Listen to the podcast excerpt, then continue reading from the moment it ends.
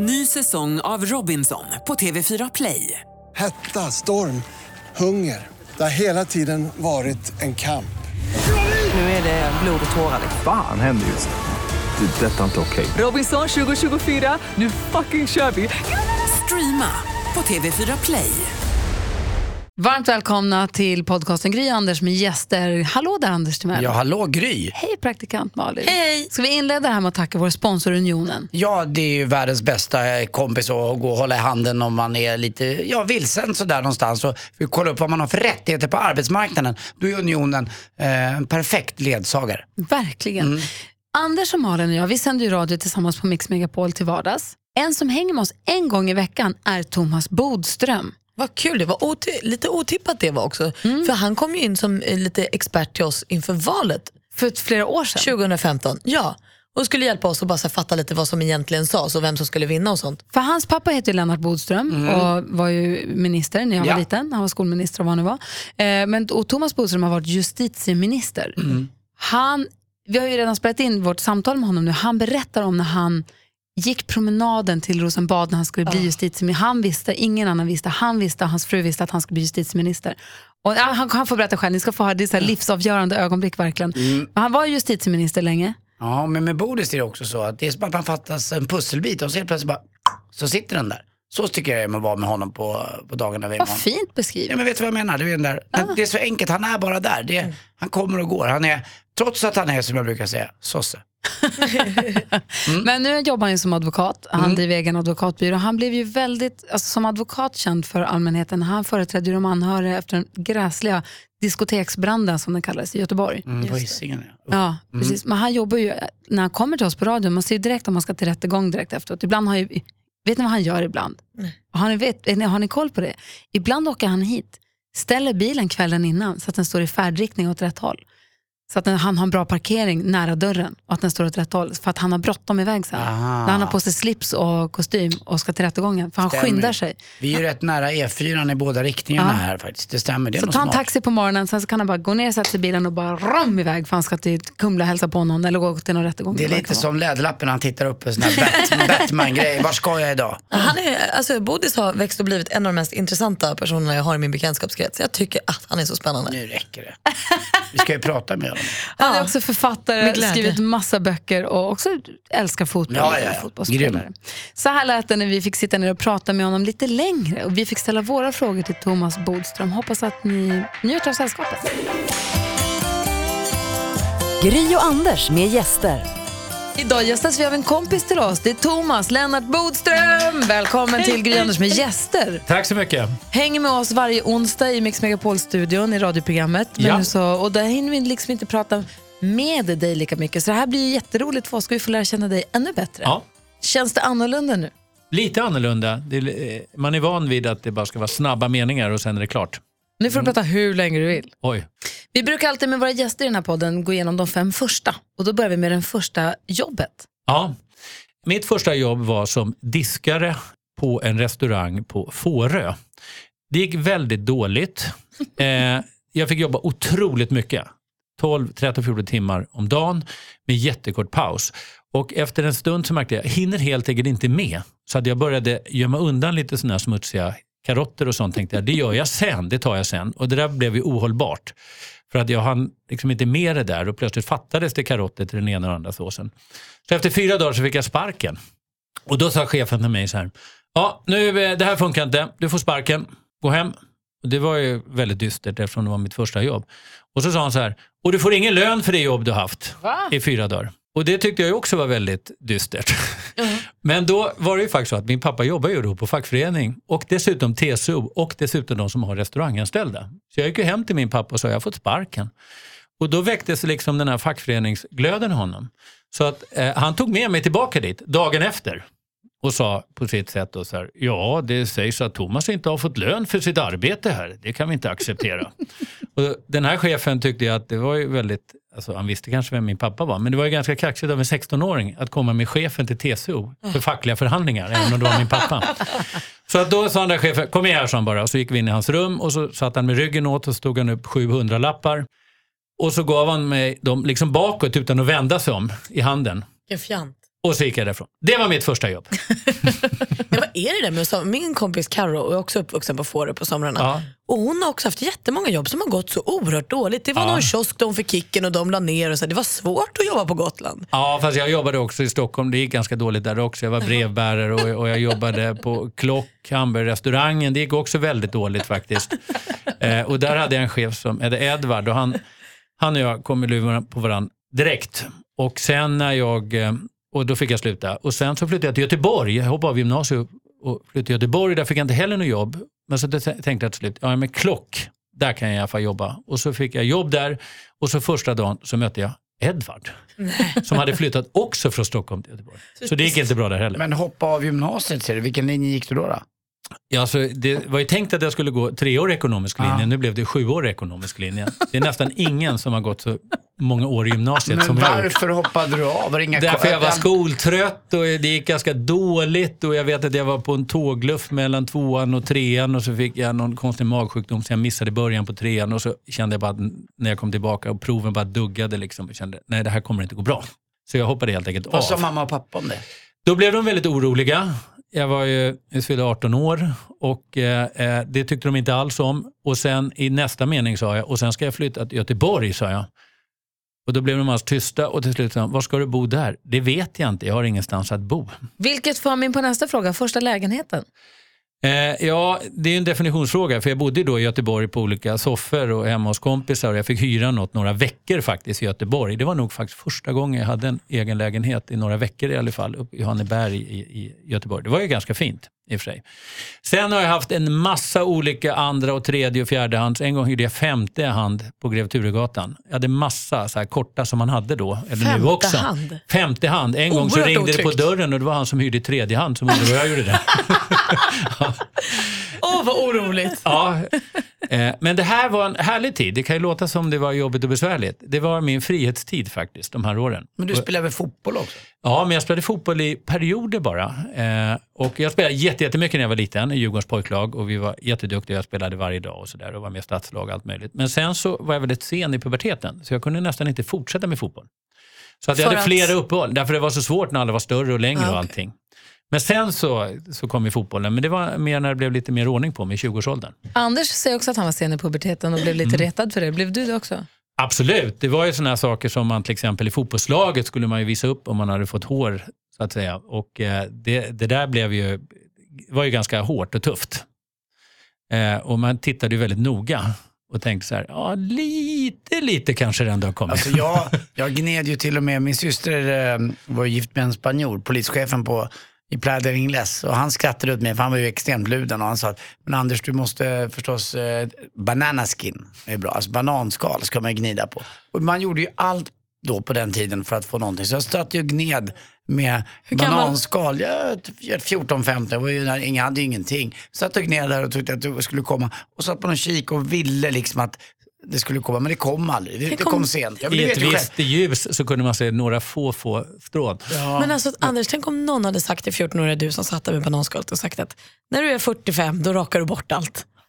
Ja, ja, det, det är Men- upp och ner. Eller Ja. tänk om någon hade sagt det när ni var 14 och bekymrade att det finns inte en tjej som bryr sig. Nej. Ja, men då brydde de sig om att man var huvudet kortare än alla andra tjejer. Det var ju inte så att man var, stod så högt i marknaden. Men jag hade ju då lärt mig att, vad, vad en mutation var, det vill säga att det är en avvikelse. Jag trodde jag skulle bli den första mannen någonsin som inte kom i puberteten. Eftersom jag var så oerhört du- långsam. Så jag trodde att nej, det här kommer helt enkelt inte bli något. Och så tänkte jag, nu kommer jag bli en utställningsföremål där alla liksom, Elefant- tycka det är typ jätte... Ja, precis. elefantmannen. Här. Åh, fantastiskt. Han är nu 34 år och inte kommit i Han har puberteten. stannat. Den sämsta pojken. Så tänkte jag att det skulle bli. Så det var, det var ganska jobbigt tyckte jag i högstadiet. Många pratar om högstadiet som en bra tid, det tycker jag inte alls. Jag tycker det var en jobbig tid. Däremot de här åren efter, när man gjorde alla de här olika sakerna, tågluffade jättemycket. Jag spelade munspel också i Gamla stan. Och då Eh, vid typ tunnelbanan. Ja, och på Avenyn i Göteborg då när jag bodde där. För pengar. Ja, absolut. Hade Det du en var- liten hatt? Ja, jag hade en mössa. Och då skulle man stoppa i några enkronor först för att man skulle inte vara tomt och sen fick man plocka undan allt eftersom. Det ideala var ungefär 10-15 kronor. Betalade du skatt för det? Nej, det gjorde jag inte. Eh, eh, inkomsterna var dock så låga tror jag så att jag inte kom upp i det beloppet. Men man tjänade ganska bra. Jag tjänade mer på att spela munspel än, än eh, jobba på klock eller eh, ja, restaurangen. På Gotland höll det inte på att bli någonting alls. Vilket var din paradnummer då? Jag kunde bara spela julsånger. Nej, men kära, är det därför du gillar julen så mycket? Ja, eh, så att jag kunde spela fyra, fem stycken julsånger. Men, men eh, det passar sig ju inte att göra det i oktober. Men jag gjorde det ändå. Ja. Thomas Bodström, första förhållandet. Första kyssen, som man nu kan kalla det, var en, en, liksom en Maria som jag var oerhört förälskad i. Men vi hade haft lite så olika partyn med sanning och konka. Men hon gav mig en riktig första kyss. Och jag fattade inte vad som hände. Jag fick en enorm chock. Eh, så jag sprang därifrån. Sen blev det sommarlov och jag trodde jag var ihop med Maria hela sommaren. Men sen så eh, direkt första dagen i skolan så kom en lapp fram från Marias kompis att hon hade gjort slut. Typiskt. Ja, antagligen så hade hon redan bestämt sig när jag sprang därifrån när vi skulle kyssas. Hon kanske tog det som en, eh, en signal att du, inte, att du inte uppskattade det hon hade Ja, gjort. är ju- det- jag uppskattade inte heller kyssen men jag uppskattade Maria faktiskt. Ja. Ja. Men var det ditt första förhållande skulle du säga? Ja, i alla fall först som jag var riktigt kär i. Ah, okay. Sen var jag kär i egentligen alla tjejer i klassen också. Du är en liten Don Juan? Är inte det? Nej, jag var verkligen inte det. men utan du vill det var väldigt, Det var väldigt obesvarat många gånger. Ja. Första sorgen? Eh, första sorgen. Jag blev ledsen när min morfar dog. Eh, och framförallt blev jag väldigt förskräckt därför att det var första gången jag såg min mamma jätte, jätteledsen. Mammor, mammor och även papper skulle vara så här, tryggheten. Och att se sin mamma stor liksom, tjuta, då började man ju gråta själv. Jag var åtta år. Jag blev alldeles förskräckt. Vet du, det, det har, jag har ju aldrig, det har aldrig hänt mig att någon nära släkting till mig har gått bort än och jag fyller 30 nästa år. Och det är typ en av mina, så här, eftersom jag inte kan ta på känslan hur det känns när någon dör, för jag vet inte, så är min värsta skräck att se mina föräldrar bli så ledsna. Ja. Och det där är ju någonting som jag sen i mitt jobb har sett, alltså hur viktigt det är att ha, alltså föräldrarna står för tryggheten. Första bröllopet? Det första bröllopet som jag var på, jag jag har bara haft ett själv, Eh, det kommer jag inte riktigt ihåg faktiskt. Men jag tror att det var några kompisar som gifte sig sådär som en liten kul grej när de var i 20-årsåldern. Ute på någon äng. Jag tror att det var det första. Hur var, det, hur var ditt och Helens Och, och då bröllop? hade vi sen, eh, då, då var det sen liksom party på den, hamburgerrestaurang vid Sveavägen. Hard Rock? Ja, Hard Rock Café var det. Var det en bröllopsmiddag? Ja. Ja. Jaha. det var ju ascoolt. Det var den första liksom. Det var så här, wow. Jag trodde det var ett ställe där man gick och drack öl. Och... Nej, Nej. nej, nej. nej. Och hur Vår- var ditt bröllop då? Vårt bröllop var eh, då några år senare. Vi var ganska unga, framförallt blev jag ung. Det var ju 93, 18 juni 93. Eh, nej, men det var kul, fast jag var så otroligt nervös och spänd och sånt. Så att när vi hade middag sen, då satt Elena bredvid varandra och vi sa ingenting. Vi bara viskade till varandra. Vi var så oroliga liksom, att inte alla skulle ha jättekul. Så här, var inte drinken för lång? Och gillar man verkligen den här förrätten? Och hur ska det bli? Så att, men till slut sa vi så här, "Nej, men nu skiter vi i det här. Nu, liksom, nu dricker vi lite så vi spänner av. Och så gjorde vi det. Så blev det en kul fest. Men första timmen var hemskt tyckte jag. För att jag satt och var bara spänd och tyst och konstig. Hur länge, och nervös. Hur länge hade du och Helene varit tillsammans när ni bestämde er för att gifta? Eh, då hade vi varit tillsammans i fyra år. Och eh, vi hade ju fått barn då redan. Vår, vår äldsta son Olof föddes ju 91. Eh, så att eh, det var ju inte så konstigt att vi gifte oss. Men jag friade i alla fall på en restaurang och knäböjde och gjorde allting sådär väldigt, väldigt romantiskt. Så att eh, det gjorde jag då hösten innan och så gifte vi oss 93. Och det är ju så otroligt länge Gjorde sedan. du, vi säga. gjorde du offentligt alltså? Ja, jag gjorde det på en restaurang. Nu får du tänka mig, jag var ingen offentlig person på den Nej, jag tiden. förstår. Men, du- nej, men du- det var ju en Ja, jag offentlig hade miljö. det bestämt, det jag jag, menar. jag tror vi pratade om det någon gång här. Eh, Jag hade då bestämt med, alltså, där jag beställde bord på restaurangen, att jag ska fria, jag vill beställa in champagne. Och mitt någonstans under middagen så knäböjde jag och så bad jag om att få gifta mig med Helene. Jag sa, jag har en idé, hoppas du gillar den. Jag tycker att vi ska gifta oss. Hon hade inte, och då började alla märka vad som hände. Det var på en liten restaurang på Söder. Och då när hon sa ja, då kom de in med champagne. Och så bara alla applådera och så började sjunga. Det var, faktiskt väldigt kul. Det var lite som att vara med i en film. Började de sjunga? Ja, de började sjunga någonting. sjöng de? Jag vet inte. Jag tror att de sjöng Ja, Ja, må man le. de leva. Jag tror faktiskt att det var det. Hur var uppväxten i det Bodströmska hemmet egentligen? För det var väl ett riktigt folkhem va? Eh, nej, alltså, uppväxten var ju på det sättet att jag hade en pappa som jobbade jättemycket och inte var hemma särskilt mycket. Och sen hade jag en mamma som också arbetade, så vi hade en sån här barnflicka. Men annars så eh, kommer jag ihåg min barndom som väldigt kul och rolig och rörig. Mina föräldrar var det inte särskilt bra ordning på, så det var väldigt, väldigt stökigt överallt. Men syskon och annat då, det har du också, eller hur? Så har jag storasyster och sen en lillebror. Så att jag är typiskt mittenbarn kan man säga. Den här som var för liten för att göra roliga saker och och ändå var så stor så att man fick skäll. Förstod du då varför pappa var borta så mycket? Att han var, tyckte du det var dumt att han var tvungen att jobba så mycket? Nej, inte så mycket, för det var mina kompisars pappor också faktiskt. Man tyckte att pappor skulle vara borta då. Jag träffade din lillebror på din inflyttningsfest. Ja. Och Då sa han att han hade något smeknamn på dig som jag har glömt bort. Vad kallar din brorsa dig? Tjompe. Tjompe kallar han dig. För han sa till mig, säg det till Thomas på onsdag. Han kommer bli superförvånad. Men så hann jag glömma bort. Ja. Det var ju GTns dag du vet. Ja, just det. Precis. Gin och tonic-dagen när jag fyller år. Men ja, han har alltid massa konstiga namn.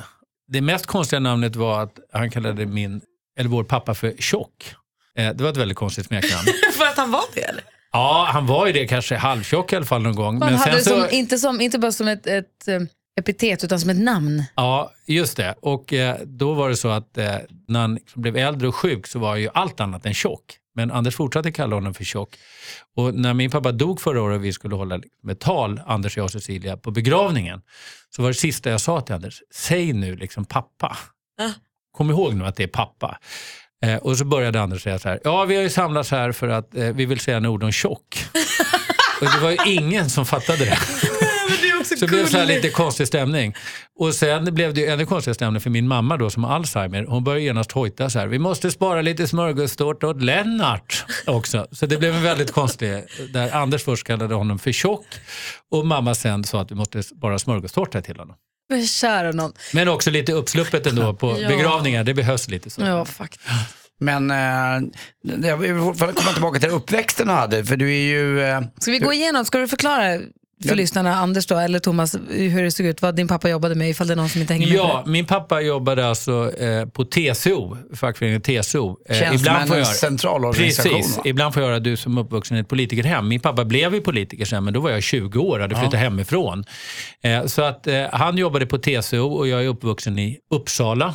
Mitt i Uppsala faktiskt, Vaksala torg. Så där bodde jag de fem första åren och där fick jag heller inte gå ut därför det var så otroligt mycket trafik.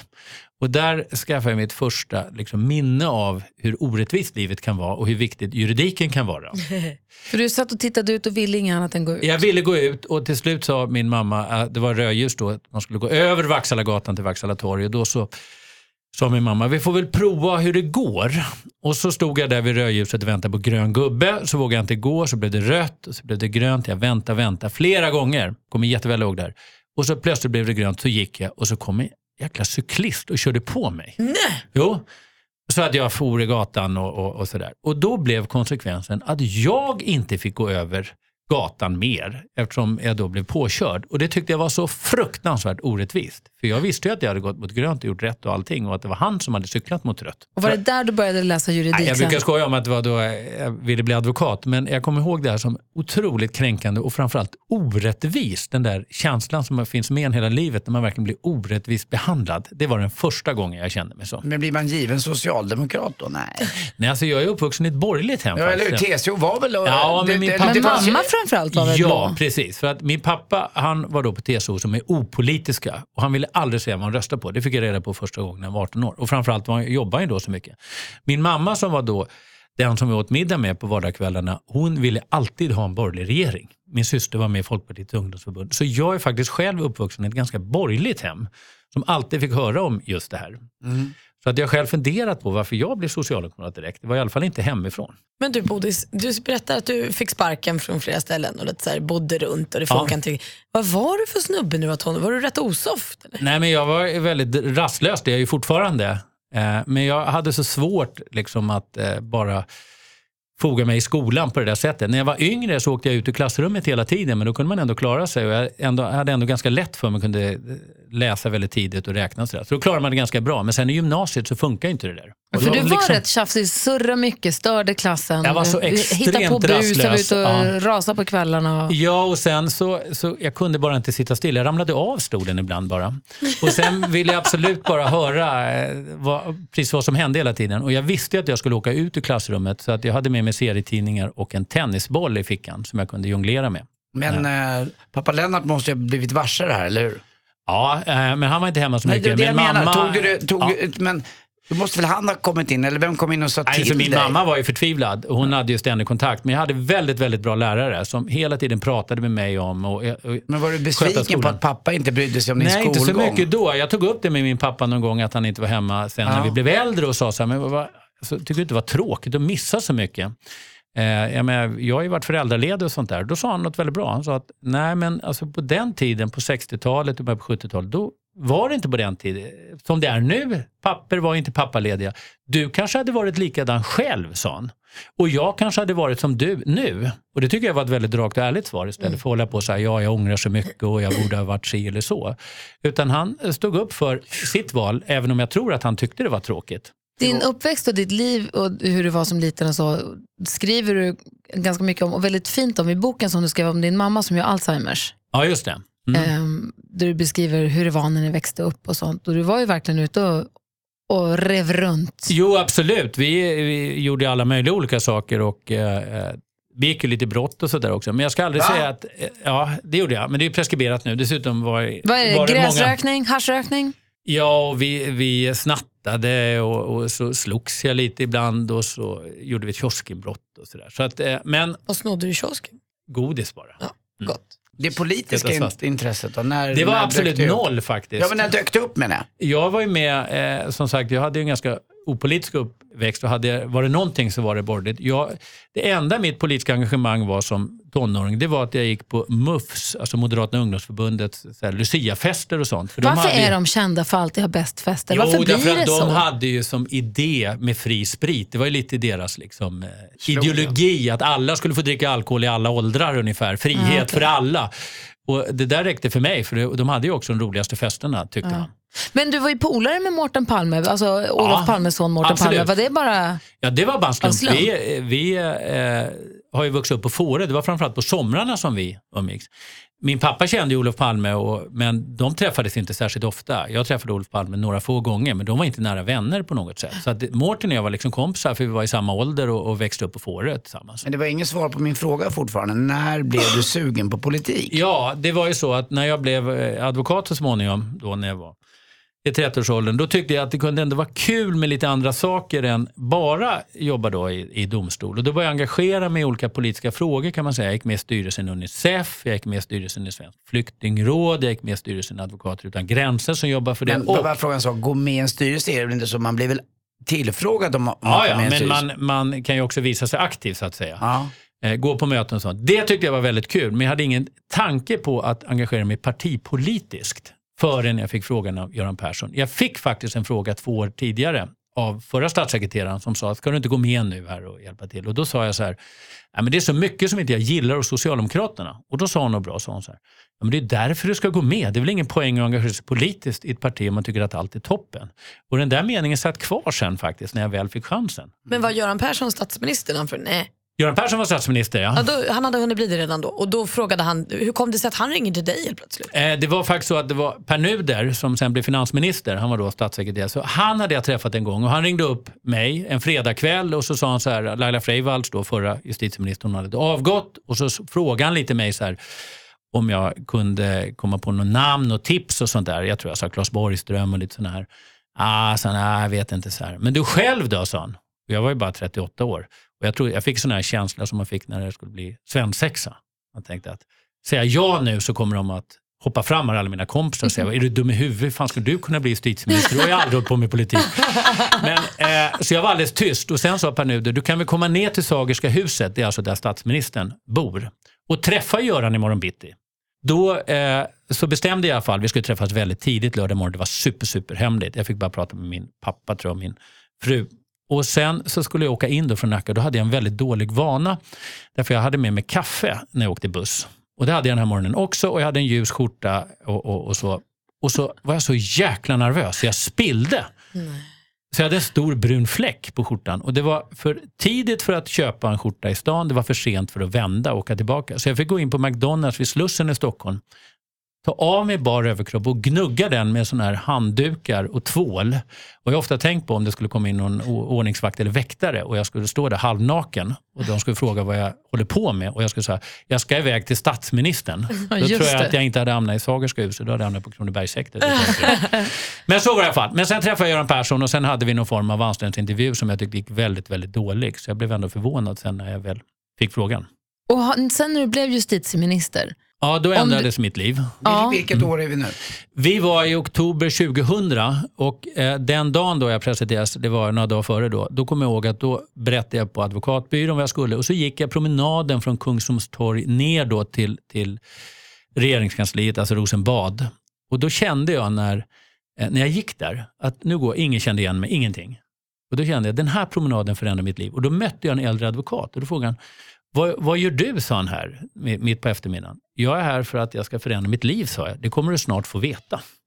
Eh, och det var en väldigt konstig känsla den där. man ser hur man släpper ett plagg i taget var tionde meter för att byta kläder. Ja, Men när, du var minister då, då var du ju utan livvakter och allting va? Men sen blev ju Anna Lindh mördad 2003 har jag för Alltså man hade livvakter vid vissa tillfällen även tidigare. Mm, Men Anna Lindh blev mördad, var du inte rädd då att du också skulle kunna falla off? Du var ju justitieminister, hon var utrikesminister. Jo, det är klart att man blev, därför att Anna var ju också dessutom så populär så att man kände ju liksom om, om Anna kan råka ut för det här, då kan ju precis vem som helst av oss göra det. Så det är klart att man blev, blev rädd. Samtidigt så fanns det faktiskt en beslutsamhet som kände att är det någon gång man inte ska sluta så är det nu. Så att jag har nog aldrig varit så bestämd att fortsätta med politik som när, det, eh, när Anna Lindh mördades. Men när du var då justitieminister, känd, om du tyckte att det var osannolikt att ens få frågan om att få jobbet, har du känt någon gång när du har suttit på jobbet att när ska de komma på mig? Vad i helvete Ja, jag dels här? hade jag en ganska turbulent start eftersom jag då hade rökt hasch och, och jag hade sjabblat med en kontrolluppgift. Jag fick ju den där enorma liksom, chocken att det kunde vara sånt intresse för saker som jag hade gjort långt, långt tidigare och som till och med var lagligt på den tiden. Men eh, det var ju lite som att byta liv faktiskt. Men ibland så kände jag Och du fick här, känna på mediadrevet det första som hände. Ja, och sen så skulle jag ju då andra dagen när jag tillträdde, då skulle jag åka ner till Luxemburg i EU och från att säga, sitta i domstol och säga Pettersson anser att det här är fel och så vidare så skulle jag säga Sverige anser. Och det kändes ju så här, det här är ju på låtsas. Det här är ju ett skämt att jag sitter och säger vad Sverige anser. Men så var det faktiskt. Du har skrivit boken Inifrån makten, myglet, politiken. Ja, den var rolig att skriva. Ja. Vad tyck, hur tyckte de andra, dina före detta kollegor och dina kollegor om att läsa den? Eh, mest var det positivt, men det var också några som klagade. Framförallt eh, en del som satt i riksdagen och sånt där. För jag tyckte att man ska kanske vara färre i riksdagen och jag hade massa olika sådana idéer.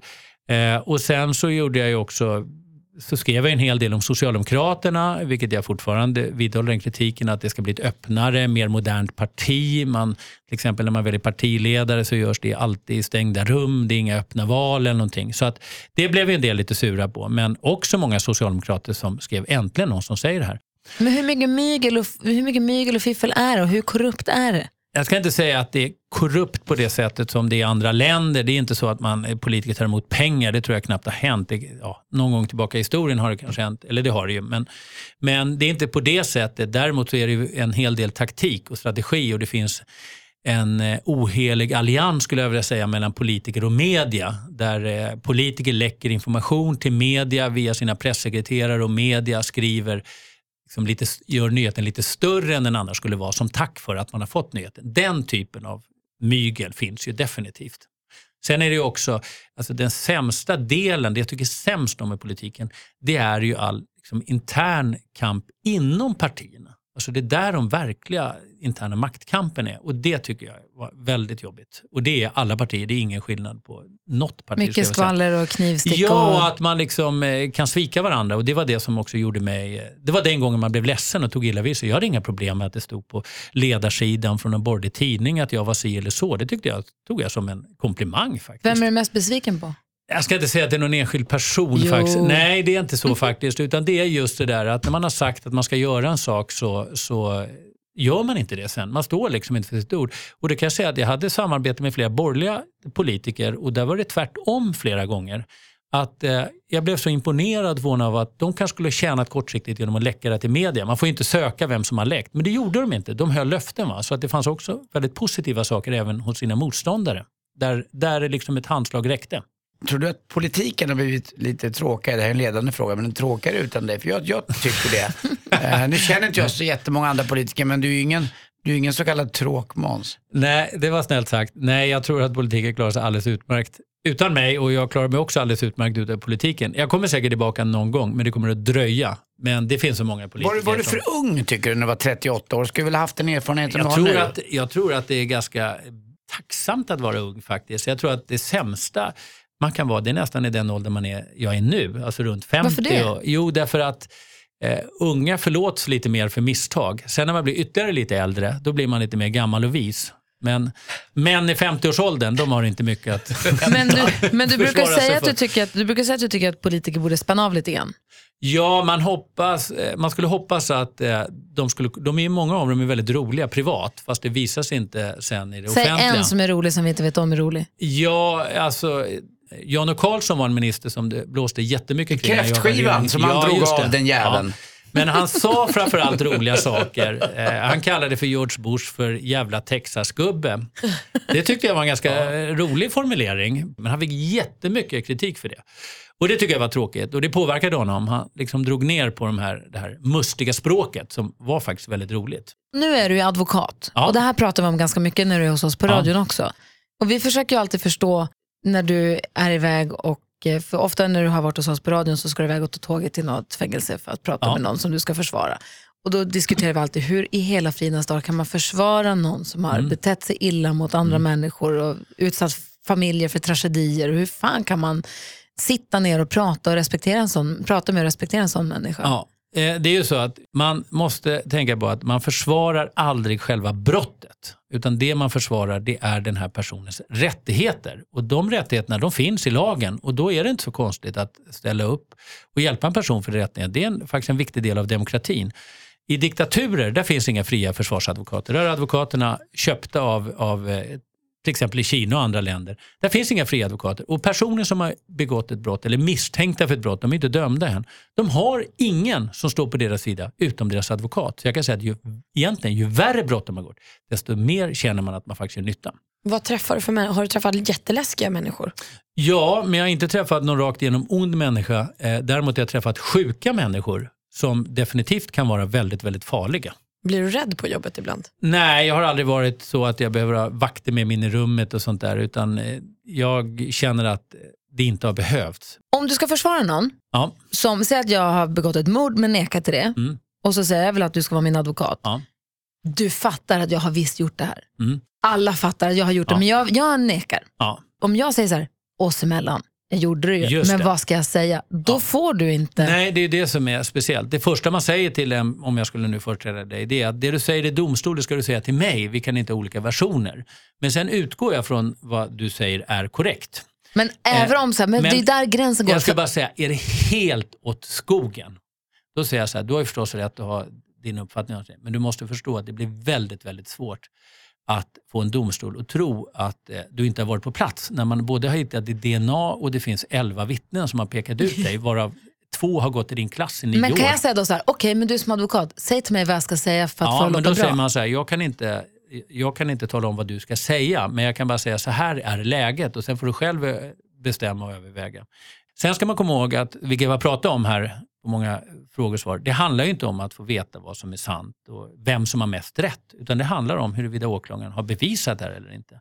Så man behöver inte bevisa sin oskuld. Man kan bara säga att det här är den här personens berättelse och det är inte bevisat att det inte har gått till på det sättet. Men då ska då- inte en person dömas. Nu har du ju försvarat folk där du har känt att hoppas att vi torskar, jag hoppas att han åker dit. Nej, det har jag faktiskt aldrig någonsin gjort. Eh, därför att det är inte heller advokatens ansvar om en person frikänns. Utan det är så att det är domstolen som dömer, det är åklagaren som ska vara objektiv som för det här. Och det är lagen som är skriven av riksdagen. Så det kan man inte lägga ansvaret och det känner man inte heller som advokat om den här personen skulle frikännas. Nu ska vi komma ihåg att många av de personer som frikänns är säkert skyldiga i sig, men bevisningen har inte varit tillräcklig. Å andra sidan finns det också oskyldiga människor som sitter i fängelset. Och då måste vi bestämma oss för, var ska vi dra gränsen? Vad är värst? Att en skyldig går fri eller att en oskyldig sitter i fängelse? Men har vi ett sunt rättssystem om vi tittar rent generellt i Sverige? Jag tycker vi har ett bra rättssystem i grunden. Sen så är det vissa domar, alltså som alla så finns det både åklagare, advokater och domare som definitivt inte håller måttet. Varför det. har, vi så, då, varför har vi så låga fängelsestraff? Vi har inte det.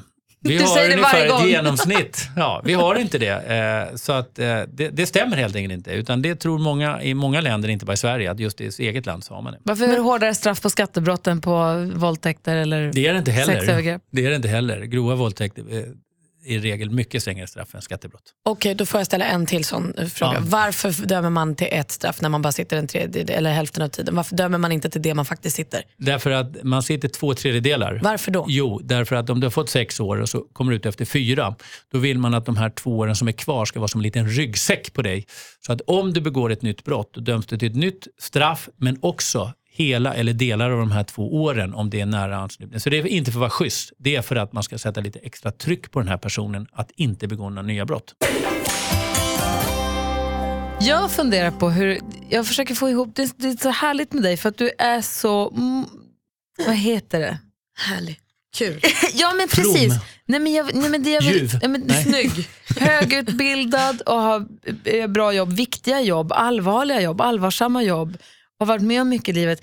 Men sån jäkla muntergök. Alltså, Kontrastrik skulle Ja, jag ja. vilja säga att du är. ja, ja. Och allt det, det var som ni sa. Det är svårt att svara på. From, vad är det? Det var inte riktigt någon fråga utan Nej. det var mer så här, jag tycker Ja, att det är roligt, jag försöker få ihop dig. Eh, Det är inte lätt. Nej, Du är en jäkla Don Juan. Du har ju det ryktet Thomas. Ja, ja. Eh, hur- för- nu har du chansen. Det går rykten om dig. Det gör det ju ibland med kvinnor och annat. Ja. Eh, och du skrattar alltid eh, Ja. när jag frågar. Jag tycker Eh, att men det- ibland hör man lite, ja det är här och där. Och, vad, vad beror det på? Det är- vad har du så- hört för eh, rykten ing- om Bodis? Ja, det är allt från Anetta Sjödin till eh, Pascalid och till hit och dit. Och. Det kan vara män också tror jag. Alltså, jo, Och att det- han ska ha varit- haft ja, men flings alltid är och lite otrogen. flings och lite sådär. Och vad, vad, nu har du chansen. Ja, därför att jag tycker att det är roligt att gå ut mycket och jag tycker det är roligt att träffa människor. Och eh, det är ju naturligt att det då blir rykten. Jag tycker det är jätteroligt med rykten om andra. Det är lite, eh, tar lite udden nu därför att man kan ibland höra ett rykte om sig själv som man då bevisligen vet är fel. Eh, så att, men det här är liksom lite, ingår också i den tid vi lever med sociala medier och sånt. Och jag tycker inte att man får bli för upprörd över det. Och det är lite så Tvärtom att så det kända, det. kända omtyckta personer Absolut, får det ibland finns väl en- inga en, kända eh, personer nej. som inte har gått sådana rykten om. Mm. Eh, och eh, Det är bara att säga att det får man inte ta på för stort allvar. Och sen också, ju äldre man blir så är det ju nästan så att man tycker att det är ännu roligare. Mm, För då är det omöjligt. Då är det, precis. En dag kommer det vara tekniskt omöjligt. Ja, då kommer man bara tycka att då kommer man själv snart börja sprida de Du ryktena tar din själv. egen time-out. Ja. Men Bodis, en sak till då. Mm. En morgon kom du hit och så hade det hänt något som vi inte märkte och du gick in på toaletten. Och nu kanske det är läge att avslöja det. Jag tror det. Är för- det någon berätta, gång vad så var det som är det nu. hänt? Bodis kommer in i studion och sen så helt plötsligt försvinner han in på toaletten. Kommer Han ut- hade något i håret. Han kommer ut med ett blött hår från toaletten och visar, men gud vad har du gjort? Nej, jag var tvungen att tvätta mig, det var ingen som såg va? Och vi undrar, vad är det som har hänt i håret? Och han sa, det här kommer jag aldrig säga. I podden Jag håller kanske... med om att är det någon gång jag ska säga så är det nu. Det var helt enkelt så att jag hade glömt att ta bort schampot. Nej. Jag, jag badar ju varje morgon så fick jag väldigt bråttom. Så har du inte sköljt håret? Jag gick ut och sköljde håret. Det var som liksom ett bubb, av bubbel inne på toaletten. Jag kände på håret liksom. Det liksom går ju in i håret va. Så det var inte så att det syntes va. Ja. Och så plötsligt då kände jag, så satt jag här i, i Vadå, sändning. det var väl inget? Det är ju supersnurrigt. Ja, och att så inte kände tvätta jag ut på schampot ur håret. håret är ju Jag kände ju att superförvirrat. det var jättekonstigt. Men jag ska säga så här. Och så förstod jag att det var schampot. När du gjorde en så stor grej av det var det ju mer av mig som trodde att du hade typ tagit på dig själv när du badade på morgonen och att du hade liksom som i den där Mary hade sperma i håret. Nej, att, så, glöm, Aha, hade det- du kommit tillbaka och sagt ah, glömde tvätta ur schampo då hade jag skrattat och sagt du är snurrig, Ja, men du alltså bodis. komma in i, i en radiostudio med schampo i håret, det, det får man liksom inte göra. Och det roliga var att ni inte märkte, men det, liksom, det sjunker ju in, det är inte så att det är massa lödder. Men jag, jag kände ju så här med fingret, och tänkte, vad jäklar, jag måste bara gått rakt upp i badkaret för jag hade bråttom. Innan du går så ska du få ta en fråga ur lådan. Åh hjälp, det är alltid någon sån här eh, obehaglig överraskning. Ja, assistent här- Johanna har Ja knappat eller, upp en låda här. ja eller nej fråga. Har du slutat slå din fru? Ja eller nej? Ja eller nej? Har- Har du det? Ja, Svara på den du. Och hjälp. Är det den här lilla snälla Johanna som har skrivit någon elak fråga? Det nu? kan man även vara tidigare poddgäster. Okej. Har du haft sex med en kändis? I så fall vilken? Oj, Det är så toppenfråga. Visst är det en toppenfråga? Men nu är det ju så här att eh, Det beror ju på vad som definieras som en kändis. Men en kändis kan jag säga. Och det var ju min förra flickvän som blev Sara i, i Mauro Scocco-videon. Så det var ju en kändis. Vem är det? Katarina. Ja, hon som, Som, står och var, väntar som står på videon eh, 7-Eleven. med 7-Eleven och var Sara med hela svenska folket strax efter att det hade tagit slut. Eller hon hade gjort slut med mig. Det var ju lite deppigt att se En den. underbar video. Vet du. Den är gjord på Östermalm. Mauro Scocco sitter och sjunger i en solnedgång och så nedanför så är hon där. Och Sara, Fick du ligga kom med hem henne? till... Ja, vi var tillsammans i sex år. så Jaha, att, ja, det är klart. Någon gång kanske. Ja. Bra Det gjort. hände. Bodis. Hörru Thomas, tack snälla för att du ville komma och hälsa Ja, på vad vår kul att podd. få vara här igen. Jätteroligt. Just nu jobbar du som advokat för, för glatta livet och dessutom så kan man ju passa på att spendera sommaren i hängmattan med att läsa boken om Bodenfallet. Åh, vad bra. Det tycker jag var ett utmärkt, utmärkt eh, tips. Tack. Hej, hej! hej.